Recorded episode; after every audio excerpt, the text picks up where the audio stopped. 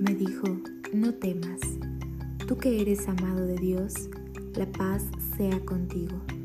Ánimo, ánimo. Y mientras me hablaba, sentí que me volvían las fuerzas. Le dije, hable mi Señor, porque me siento mejor. Daniel, capítulo 10, versículo 19. Entregarle nuestro corazón a Dios a veces significa desgarramiento interior. También significa un quebrantamiento de espíritu o tal vez la horrible certeza de que con nuestros pecados entristecemos su corazón. Pero obviamente Dios es tan amoroso que siempre quiere perdonarnos. Él, siempre tan misericordioso, quiere bendecirnos.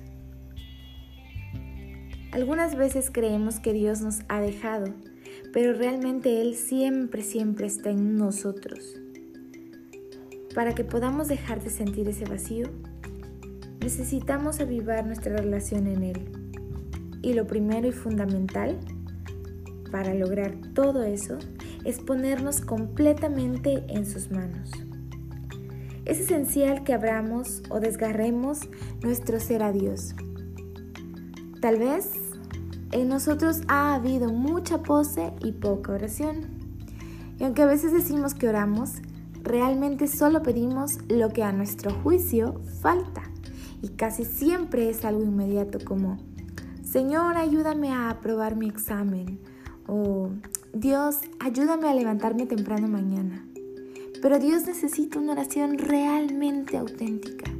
Esa que se hace con mucha fe, mucho amor y nada de temor en la que ponemos completamente nuestro ser, en la que nos disponemos totalmente a Él. La disciplina de la oración es tener fe y devoción, incluyendo la disposición de ser quebrantados antes de poder ser restaurados.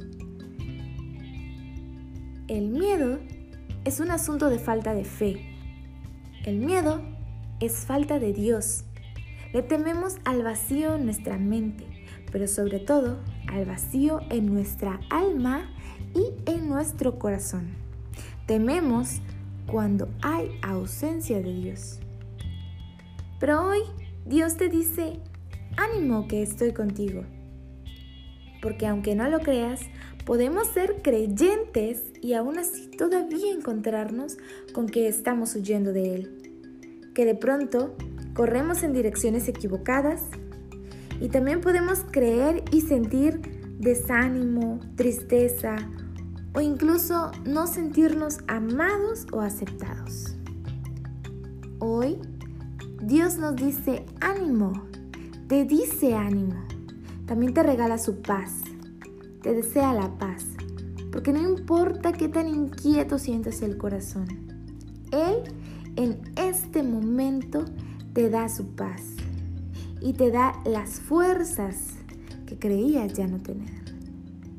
Recuerda que no siempre comprendemos los designios de Dios, pues a Él le gusta hacer las cosas significativas a través de lo insignificante.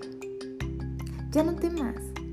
Recuerda que eres amado, que eres amada de Dios y que al ser elegido y seguirle estás disponiéndote enteramente a Él. Estás disponiendo tu vida para hacer una diferencia.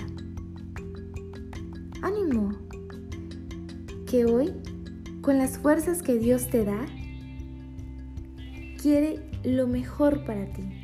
También quiere recordarte que no importa cuál sea la situación en la que te encuentres, Él es Dios y se encargará de eso.